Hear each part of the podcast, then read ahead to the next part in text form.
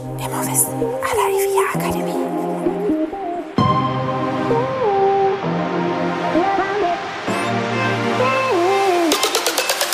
Herzlich willkommen bei Immowissen à la IVIA Akademie. Wir servieren Ihnen kuriose Geschichten und knallharte Fakten aus der Immobilienwelt.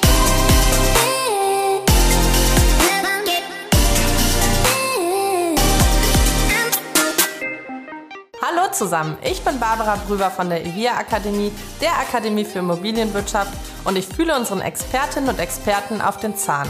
Heute Volker Sossner. Schönen guten Tag, mein Name ist Volker Sossner. Ich bin seit März 1985 in der Versicherungsbranche tätig, habe vor 25 Jahren etwa zwei Maklergesellschaften gegründet, welche sich spezialisiert haben auf den Bereich der gewerblichen Hausverwaltungsunternehmen. Und nachdem ich diese nun verkauft habe, stehe ich weiterhin den Unternehmen als beratendes Mitglied der Geschäftsleitung zur Verfügung. Wir sprechen heute nochmal über die Wohngebäudeversicherung. Schön, dass Sie da sind, Herr Sossner. Hallo, liebe Frau Brüber, auch ich freue mich, wieder bei Ihnen zu sein. das ist schön. Wir haben ja schon mal ausführlich darüber gesprochen. Und zwar haben wir uns da den Elementarschäden und ähm, der Unterversicherung angenommen. Ja, und jetzt heute schauen wir uns weitere Punkte an, die wir unbedingt beachten sollten als Verwalterin oder Verwalter, ne? Ja, wir hatten in unserem ersten äh, Podcast zu diesem Thema ja schon gesagt, dass die Erwartungshaltung der Eigentümer an den Verwalter oftmals wirklich äh, überbordend groß ist. Am Ende ist die Erwartungshaltung die, dass der Verwalter Fachfrau oder Fachmann sein soll für alle möglichen Themen, sei es jetzt Rechtsfragen, Steuerfragen, Technikfragen, aber halt auch das Thema Versicherung. Und da ist natürlich im Thema Versicherung auch die Haftung immer sehr, sehr mhm. naheliegend. Und am Ende wissen alle, dass eigentlich eine Verwaltung das alles in der Tiefe der, der Expertise des Fachwissens gar nicht leisten kann.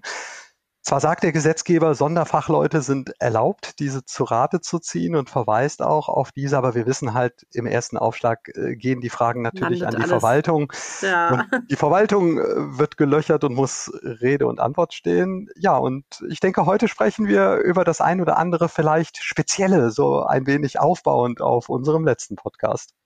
Ja, ich bin gespannt, denn wenn so eins bei mir hängen geblieben ist, also scrollen Sie gerne mal durch den Podcast-Feed, die letzte Folge mit Herrn Sossner, da haben wir uns schon ja, ausführlich dazu unterhalten. Hören Sie gerne mal rein, wenn Sie die noch nicht gehört haben. Ähm, was so mir da hängen geblieben ist, es gibt unfassbar viel, worauf wir doch irgendwie achten müssen bei so einer Versicherung. Also da denkt man ja, ich habe eine Versicherung, ist doch toll, sollte alles laufen. Ich bin ja abgesichert. Und dann gibt es da doch irgendwie immer noch so kleine Dinge, die wir beachten sollten. Da kommt mir in den Kopf und ich würde mal behaupten, auch irgendwie so jedem Eigentümer und äh, das landet sicherlich auch bei den ganzen Verwaltern und auch die wünschen sich doch sicher so ein rundum sorglos Paket. Oder gibt es da nicht eine Versicherung, wo wir sagen können, hey, die nehmen wir jetzt und da haben wir alles versichert. Also keinen Ausschluss von irgendwas oder. Und ja. Da ist alles drin. Das ist natürlich das äh, Anliegen, was an die Verwaltung gerichtet wird. Eine Versicherung, die alles, alles abdeckt, ähm, um es jetzt mal versicherungsfachlich zu formulieren. Mhm. Das wäre dann eine sogenannte All-Risk-Versicherung oder Allgefahrendeckung, um es mal auf Deutsch zu sagen. Oder wie es häufig halt auch genannt wird von verschiedenen Anbietern, dann eine Deckung unbenannter Gefahren. Vielleicht um den Zuhörerinnen und Zuhörern kurz in Erinnerung zu rufen, wir hatten beim letzten Mal die klassische Wohngebäudeversicherung, über die ja üblicherweise, das kennen wir alle, die Gefahren Feuer, Leitungswasser, Sturm und Hagel versichert sind und dann gegebenenfalls auch noch die Elementarschadendeckung. Und dann haben Sie die Möglichkeit, zusätzlich zu dieser Grunddeckung plus der Elementarschadendeckung noch einen weiteren Baustein einzuschließen, nicht bei allen Anbietern, aber mhm. doch bei vielen oder immer mehr Anbietern. Und das ist eine Deckung, genau wie Sie sagen, Frau Brüver, die hat unheimlich an ähm, Attraktivität gewonnen, ist sehr, sehr stark nach vorne geprescht und hat Verbreitung gefunden. Und das wäre halt diese Deckung der unbenannten Gefahren. Die Deckung der unbenannten Gefahren, das liegt schon so ein bisschen in der Beschreibung der Titulierung, sagt halt, auch. Wir decken alles, was wir nicht gesagt wir haben. Alles auch ab, was ab, wir nicht ja. gesagt haben. Ganz genau. Das ist genau das Stichwort, was Sie richtigerweise sagen. Das heißt, man hat üblicherweise in der Gebäudeversicherung bestimmte benannte Gefahren. Es mhm. ist halt die Gefahr Feuer benannt, Leitungswasser, Sturm und Hagel. Und dann wissen wir, in diesen benannten Gefahren sind dann diese Gefahren, diese benannten Gefahren in den Versicherungsbedingungen definiert. Das sind dann zum Beispiel solche Schlagworte wie bestimmungswidriger Austritt von Leitungswasser, dem einen oder anderen unserer mhm. Zuhörer mit Sicherheit bekannt, was dann unter die Leitungswasserdeckung beispielsweise fällt oder aber auch Sturm und das ist dann definiert als Windbewegung der Windstärke oder Abwindstärke 8. Bei der Deckung der unbenannten Gefahren ist es jetzt so, dass man die Logik dieses, dieser Deckung einfach umdreht. Das heißt, bei dem Baustein der unbenannten Gefahren ist es so, dass der Versicherer zunächst das versicherte Gebäude, das Verwaltungsobjekt der WEG gegen alles versichert hat, nämlich ausnahmslos alles, bis auf das, was er in den Versicherungsbedingungen explizit ausschließt. Das mhm. heißt, wir drehen damit die Logik des bestehenden Versicherungsvertrages so ein wenig um. Und dann ist es natürlich äh, jetzt in der Kommunikation, und wir wollen ja heute auch ganz stark über Kommunikation sprechen, denn die Fragen, die an die Verwaltung gerichtet werden, dass äh, die Verwalterinnen und Verwalter die ein oder andere Idee, Anregung nach diesem Podcast haben sollen, ja, was sage ich denn meinen. Eigentümern mhm. darüber? Und dann ist wichtig, dass man den Leuten halt zum einen sagt, dass es eine andere Logik hat als Grundlage und zum anderen, dass man halt genau sich anschauen muss, was ist nicht versichert, was haben die Versicherer üblicherweise in den Versicherungsbedingungen dann ausgeschlossen. Und Aber wenn das jetzt so ein All-Inclusive-Paket ist quasi, also alles, was nicht benannt ist, ist auch mhm. versichert, hört sich jetzt erstmal sehr gut an, sage ich mal. Das kostet dann wahrscheinlich auch ordentlich mehr. Ne? Richtig.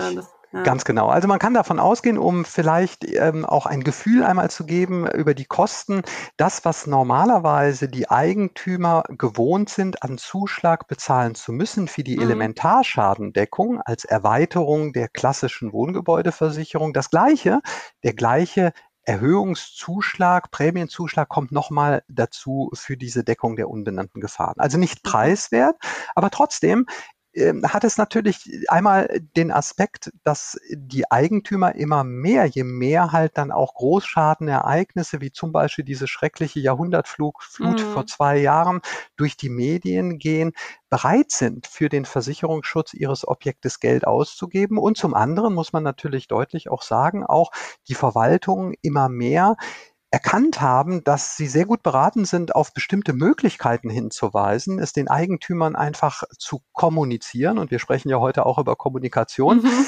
Was die Eigentümer dann daraus machen, äh, sagen wir es mal so, das ist und soll ja, so ist der Geist des Gesetzes, so ist der Geist, den der Gesetzgeber vorgegeben hat, am Ende Sache der Eigentümergemeinschaft sein. Das sollen dann auch die Eigentümer entscheiden, aber sie müssen natürlich, und das ist ja das, was manche dann vielleicht auch kritisieren an der einen oder anderen Stelle, nach dem Motto, davon haben wir ja nichts gewusst nach mhm. einem Schadensfall.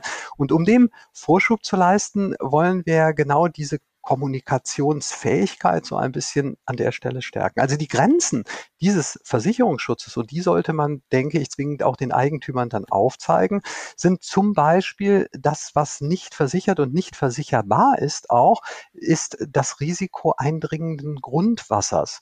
Das heißt sogenanntes drückendes Wasser. Also es gibt Regionen in der Bundesrepublik, wo zum Beispiel Tagebau betrieben wird. Und in diesen Tagebaugebieten hier in der Nähe meiner Heimatstadt äh, ist so ein solches äh, Tagebaugebiet von ja, Rheinbraun. Ne? Genau, es gibt einige in der ganzen Bundesrepublik, mhm. aber hier in der Nähe ist sowas. Und die Firma Rheinbraun hatte über viele Jahre, Jahrzehnte hinweg künstlich den Grundwasserspiegel in diesem Einzugsgebiet abgesenkt. Und mhm. als dann äh, das Tagebau, die Tagebautätigkeiten reduziert wurden und eingestellt wurden, hat man bildhaft gesprochen, die Pumpen abgestellt. Das heißt, plötzlich hatten, hatte eine Vielzahl von Ach, Immobilieneigentümern das Problem, dass Wasser in den Keller lief. Das heißt, der mhm. Grundwasserpegel mhm. stieg an. Und das ist natürlich sehr, sehr misslich. Und da war es natürlich naheliegend, auch mal an der einen oder anderen Stelle die Versicherung zu fragen, ist das denn mitversichert? Nein, leider nicht. Und es ist leider auch nicht mitversicherbar. Also das mhm. steigende, eindringende Grundwasser ist immer ausgeschlossen. Das können wir quasi nicht mit aufnehmen in die All-Inclusive-Versicherung. Genau, das genau. müssen wir immer ausschließen. Mhm. Genau, es ist per se ausgeschlossen. Die Versicherer versichern es einfach nicht, bieten dafür mhm. keinen Versicherungsschutz in der Regel an.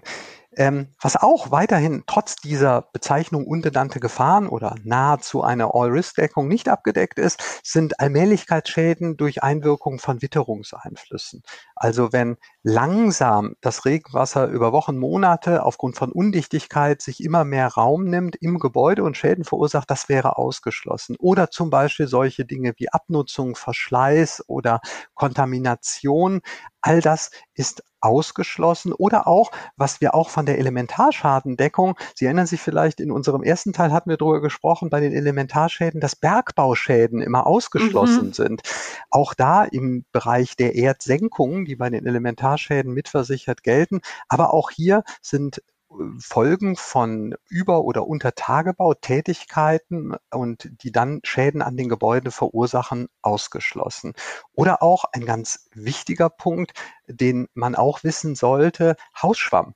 Also innerer Verderb, wie es dann genannt ist, mhm. Mikro, die Einwirkung von Mikroorganismen, Viren. Dazu zählt dann auch im weiteren Sinne der Hausschwamm, wenn das in Ihrem Verwaltungsobjekt äh, der Fall sein sollte, zum Tragen käme, das wäre nicht mitversichert, trotz dieser Zusatzdeckung. Hört sich ja immer so nett an, Hausschwamm. Ne? ja. Ist nicht ganz so nett. Nein, leider nicht so nett. Eine Katastrophe. Eine Katastrophe.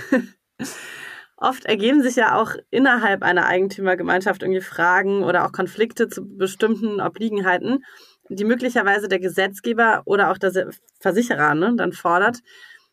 Was wären denn da aus Ihrer Sicht die Regelungen, die der Verwalter auf jeden Fall kennen sollte?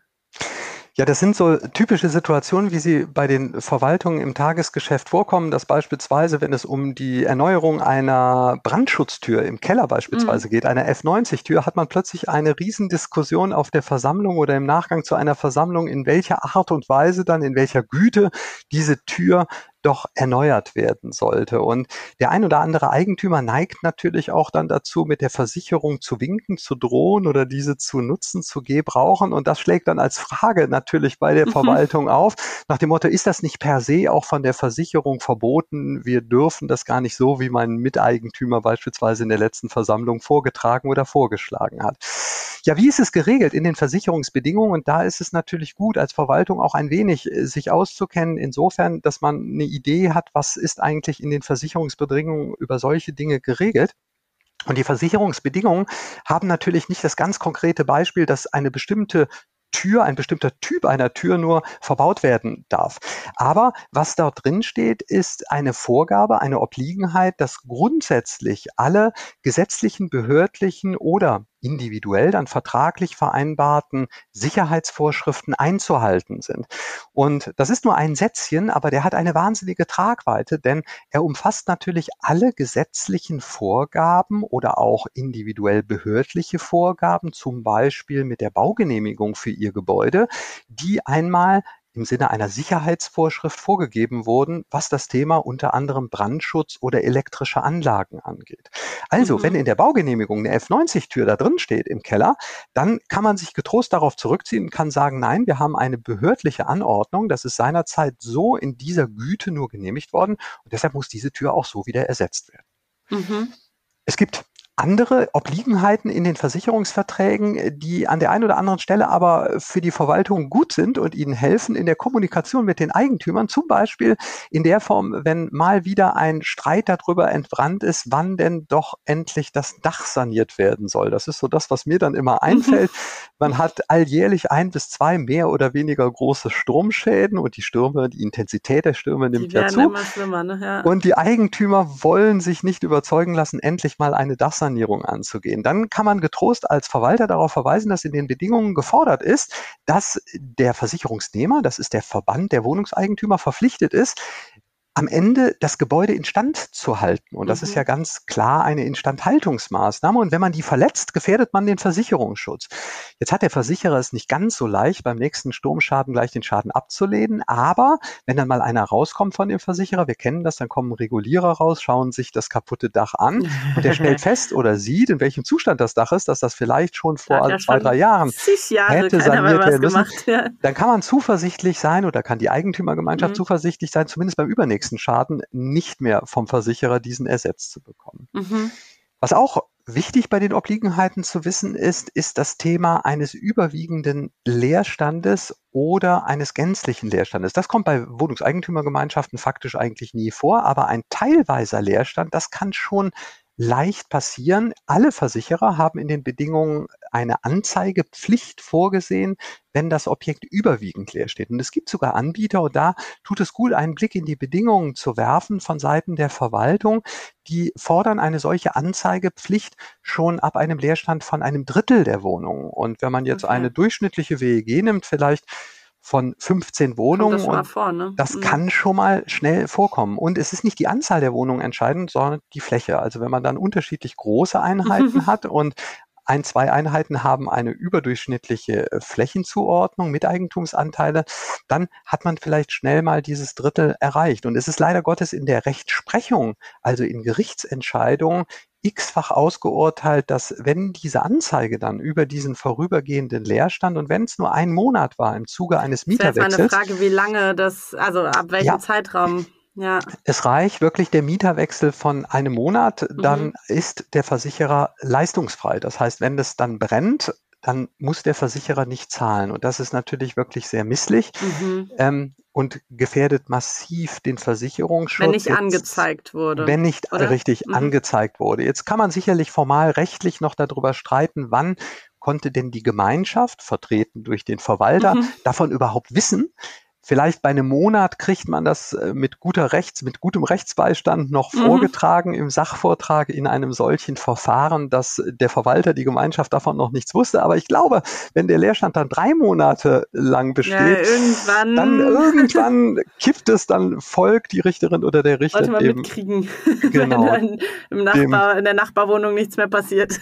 genau, dem Vortrag des Anwaltes mhm. der WEG nicht mehr und man hat das Malheur. Oder was auch regelmäßig tatsächlich tatsächlich Inhalt Gegenstand von Schäden ist. Das ist die Situation, dass nämlich, wenn ähm, beispielsweise ähm, Teil Flächen nicht genutzt werden, das Wasser abzusperren ist. Also wenn in mhm. einer momentan leerstehenden Wohnung das Wasser es muss technisch möglich sein, das teilweise abzusperren. Es ist also nicht verlangt, dass dann das ganze Haus wasserlos gestellt wird und alle plötzlich nicht mehr duschen können. Nein, dass so weit geht dann äh, das Bedingungswerk oder auch die Vorstellung der Gesetz des Gesetzgebers. Nicht. Auch alles. Ja, aber es gibt ja nun viele Objekte, äh, auch gerade jüngeren Baujahres, wo dann auch partiell für die Wohnungen mhm. die Möglichkeit besteht, das Wasser abzusperren. Und dazu ist man verpflichtet, wenn die Wohnung leer steht, für den Fall etwaiger Leitungswasserschäden oder auch zum Beispiel Außenzapfstellen im Winter Winter so die typische Dachterrassensituation, die ein Sondernutzungsrecht hat durch einen Eigentümer und der vergisst den Außenwasserhahn, mit dem er dann immer die Blumen auf jener Dachterrasse bewässert im Sommer. Im Herbst das Wasser abzustellen oder im Winter. Und dann kommt es zu einem Frostbruch und das Wasser läuft ja dann, wenn der Frost geht, das heißt, wenn die Leitungen wieder auftauen und dann läuft es durch drei Etagen. Das ist misslich, weil das gefährdet den Versicherungsschutz. In dem konkreten Falle bleibt dann zwar nur in Anführungszeichen der verursachende Eigentümer auf den Kosten sitzen, aber ich glaube, oder ich darf sagen, ich habe ja. oft erlebt, es ist ärgerlich und die Eigentümer haben dann viele tausend Euro Schaden, äh, dem das passiert ist. Und er fragt natürlich auch äh, die Verwaltung, Mensch, das hätten Sie mir doch mal sagen können. Also man ist gut beraten, darüber Bescheid zu wissen und so etwas zu kommunizieren an die Eigentümer. Also das heißt, einmal sich vielleicht auch so einen Leitfaden erstellen ne, und die ganzen Punkte aufführen und dann unbedingt mal mitteilen, wenn ja. neue Eigentümer da sind oder auch die gesamte Eigentümergemeinschaft erstmal. Manche Verwaltungen ne, regeln das über ein Merkblatt, das finde ich ganz gut. Oder man mhm. kann natürlich auch individuelle Kunden anschreiben, Mailing-Anschreiben machen. Es sind am Ende, muss man sagen, sind es Mehrwerte, die die Verwaltung den Eigentümern der Gemeinschaft bietet, die, wie ich finde, nicht viel kosten, aber natürlich dann einerseits das Haftungsrisiko für die Verwaltung deutlich reduzieren und aus der Sicht der Kunden natürlich tatsächlich einen Mehrwert auch bieten. Mhm. Ja, es macht auf jeden Fall was daher. Ne? Ja. Im Rahmen der Gebäudeversicherung der Objekte ist ja nach einem Schaden, soweit ich weiß, nicht nur der Neubauwert versichert, sondern auch andere Kosten, die dann irgendwie noch auftreten können. Ähm, welche Klauseln wären denn dafür wichtig und wie erkläre ich das wiederum dann den Eigentümerinnen und Eigentümern? Ja, tatsächlich ist es so, dass in einem Schadensfalle zum einen zunächst einmal der Neubauwert versichert ist. Und wenn man, was wir in unserem ersten Podcast zu diesem Thema besprochen hatten, Unterversicherungsverzicht vereinbart hat, dann kann man ja auch davon ausgehen oder muss davon ausgehen, dass der Versicherer verpflichtet ist, tatsächlich den aktuellen Neubauwert des Gebäudes zum Schadenzeitpunkt in voller Höhe zu versichern. Aber mhm. neben dem reinen Neubauwert, genauso wie Sie es schon in Ihrer Frage formuliert haben, ist zusätzlich zu diesem Neubauwert sind bestimmte Kostenpositionen auch versichert. Und da tut man gut daran, als Verwaltung an der einen oder anderen Stelle diese zu kennen, aber auch, um darauf zu achten, mhm. wenn man den Vertrag ähm, abschließt für die Gemeinschaft, aber zum anderen vielleicht auch an der einen oder anderen Stelle den Eigentümern es im Vorfeld zu kommunizieren. Um vielleicht zwei, drei Beispiele zu bringen für solche Kostenpositionen. Eine ganz wichtige Kostenposition ist die Position der Aufräum-, Abbruch-, Bewegungs- und Schutzkosten. Das sind Kosten.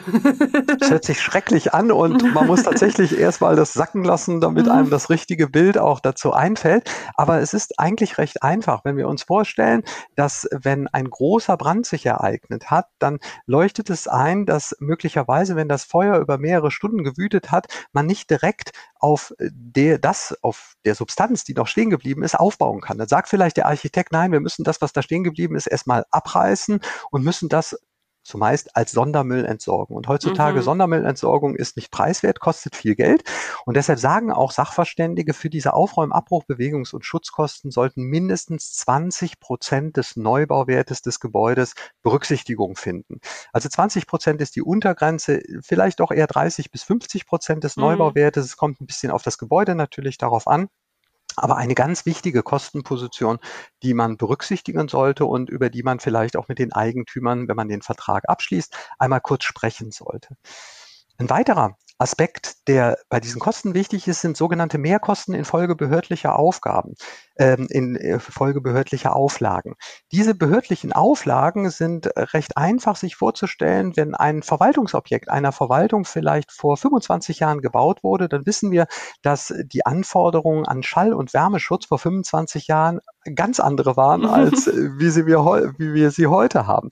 Insoweit, wenn vielleicht bei dem Objekt unmittelbar bevor das Feuer ausbrach nur eine Dämmung von zwei oder drei Zentimetern unter dem Dachstuhl aufgebracht wurde, als, als Wärmedämmung, als Fassadendämmung beispielsweise auch, dann ist es heute so, wenn dann der Bauantrag gestellt werden muss, nach einem solch großen Feuerschaden beispielsweise, dann erfolgt natürlich die Baugenehmigung nur mit Berücksichtigung der aktuellen ähm, Wärmeschutzverordnung. Mhm. Und die sieht vielleicht dann 20 oder 25 Zentimeter Dämmung vor. Man möchte ja auch nicht mehr dann, wenn man schon das Ganze angeht, nochmal äh, alten Maße haben. Ne? Also zu wenig Dämmung. Nein, ist ja auch energetisch blöd. Ne? Genau, ne? ja. es, es ist ja so, es würde diese, würde man es versuchen, es würde nicht einmal abgenommen werden. Also insofern hat man gar nicht die Wahl. Man muss das machen und damit man dann auf diesen Kosten nicht sitzen bleibt, sollte diese Position mit vereinbart sein in der Gebäudeversicherung mhm. und das natürlich auch in einer gewissen Auskömmlichkeit, dass da genügend als Entschädigungsgrenze, als Sublimit, wie man es dann nennt, zur Verfügung steht. Oder ein weiterer Punkt bei diesen zusätzlichen Kosten, die versichert sind, wäre für den Fall der Schäden an Ableitungsrohren außerhalb der Gebäude. Sie wissen oder wir wissen alle, es gibt eine Verordnung, ein Gesetz, das Wasserhaushaltsgesetz, das ist ein Bundesgesetz, das fordert von allen Immobilieneigentümern einen Lichtigkeitsnachweis für die Ableitungsrohre außerhalb der Gebäude. Das ist kommunal, was die Umsetzung angeht, ein wenig individuell. Die eine Kommune macht es schneller, die andere macht es etwas langsamer in der Überprüfung der Ableitungsrohre. Aber wenn man dann mit einem Verwaltungs Forschungsobjekt betroffen ist, dann wird es unangenehm, weil dann, äh, wenn im Falle der Feststellung einer Undichtigkeit, eines, eines Lecks, einer, einer, eines Rohrbruchs, kommt dann die Aufforderung, innerhalb von einem Monat das schon reparieren zu müssen. Und oh, das ist teuer in der Regel. Das ist dann insbesondere teuer, wenn die Ableitungsrohre, für die in der Abwasser Ordnung der Gemeinde in der Entwässerungssatzung, wie man es dann nennt, vereinbart ist oder festgelegt ist, dass die Gefahr für diese Rohre und damit auch die Kostentragung bei den Eigentümern liegt, zum Beispiel auch unter den Bürgersteigen, weil in diesem öffentlichen Raum dürfen nur wenige Handwerker in der Kommune arbeiten, die müssen reversiert sein angemeldet sein. Und weil der Wettbewerb da so ein bisschen eingeschränkt ist, mhm. ist es tendenziell teurer. Und damit ist es natürlich ganz wichtig, dass so etwas auch in der Gebäudeversicherung mitversichert gilt. Ja, vielen Dank für diese wieder sehr, sehr vielen und hilfreichen Tipps. Gerne. Ich denke, ja, äh, wichtige Dinge, die Sie da alle sagen, äh, denn irgendwie möchte ja keiner dann im Schadensfall, das ist ja ärgerlich genug, ne? Ja. So, wenn man dann irgendwie die Baustelle hat und ähm, ja, dann möchte, glaube ich, niemand noch mehr Kosten haben und noch mehr Ärger und egal jetzt aus welcher Position. Ne? Auch als Verwalter genau. möchte ich ja den Ärger der ganzen Eigentümer da nicht dann äh, abgeladen bekommen. Ja, ja, es ist auch ungeheuer ähm, ich darf es so bezeichnen, entspannend, wenn man die Eigentümer als Verwalterin oder Verwalter mhm. vorher darauf hingewiesen hat. Und wenn dann die Entscheidung gegen diese Information getroffen wurde, gefällt wurde, dann ist es halt die Verantwortlichkeit der Eigentümer. Und das ist für die Verwaltung eigentlich immer sehr schön, sehr angenehm. Absolut, das ist doch ein schönes Schlusswort. Sehr schön. Dann danke ich Ihnen ganz herzlich und ja, wir werden uns nochmal mit dem Thema befassen, weil das so viel Stoff bietet und werden uns da mit der Elektromobilität befassen. Das ist ja ein sehr beliebtes Thema auch, sage ich mal. Das Schöne das, ist, dass ja. der Gesetzgeber uns tatsächlich immer wieder Themen, also uns insbesondere natürlich den Verwalterinnen und Verwaltern, immer wieder Themen auf die Schreibtische spült, sei es das Thema Elektromobilität oder das Thema der Balkonkraftwerke, was jetzt auch immer mehr an Fahrt aufnimmt. Oh ja. Ich denke, die Themen werden uns nicht ausgehen. Es wird nicht langweilig, ne? Das äh, können wir festhalten. Genau. Ja, also auf jeden Fall werden wir uns damit auch nochmal befassen und äh, schauen, wie die so, äh, also die ganzen Neuerungen dadurch, die Wallbox und so weiter, wie das so Platz in der Wohngebäudeversicherung findet oder auch nicht. Jawohl. Ja, und wenn Sie noch weiter in das Thema einsteigen wollen, da jetzt Feuer und Flamme sind oder vielleicht auch Sorge haben, wir haben dazu auch ein Event mit Herrn Sossner gehabt. Das ähm, Video dazu, die Aufzeichnung können Sie sich gerne anschauen. Die finden Sie unter Eventvideos auf evia-akademie.de. Und das heißt sechs wichtige Punkte in der Wohngebäudeversicherung und wie man diese den Eigentümern erklärt. Also ein sehr, sehr wichtiger, wichtiger Aspekt, die Kommunikation, Jawohl. haben wir festgestellt. Ja, Schauen Sie da gerne rein. Da ist auch ein Skript vorhanden, also Sie können dann auch nochmal nachlesen, was ja manchmal auch hilft. Und ansonsten vielleicht auch nochmal der Hinweis, so eine kleine Liste mit, äh, daran muss ich denken oder einem Leitfaden für meine Eigentümer, den gebe ich immer weiter.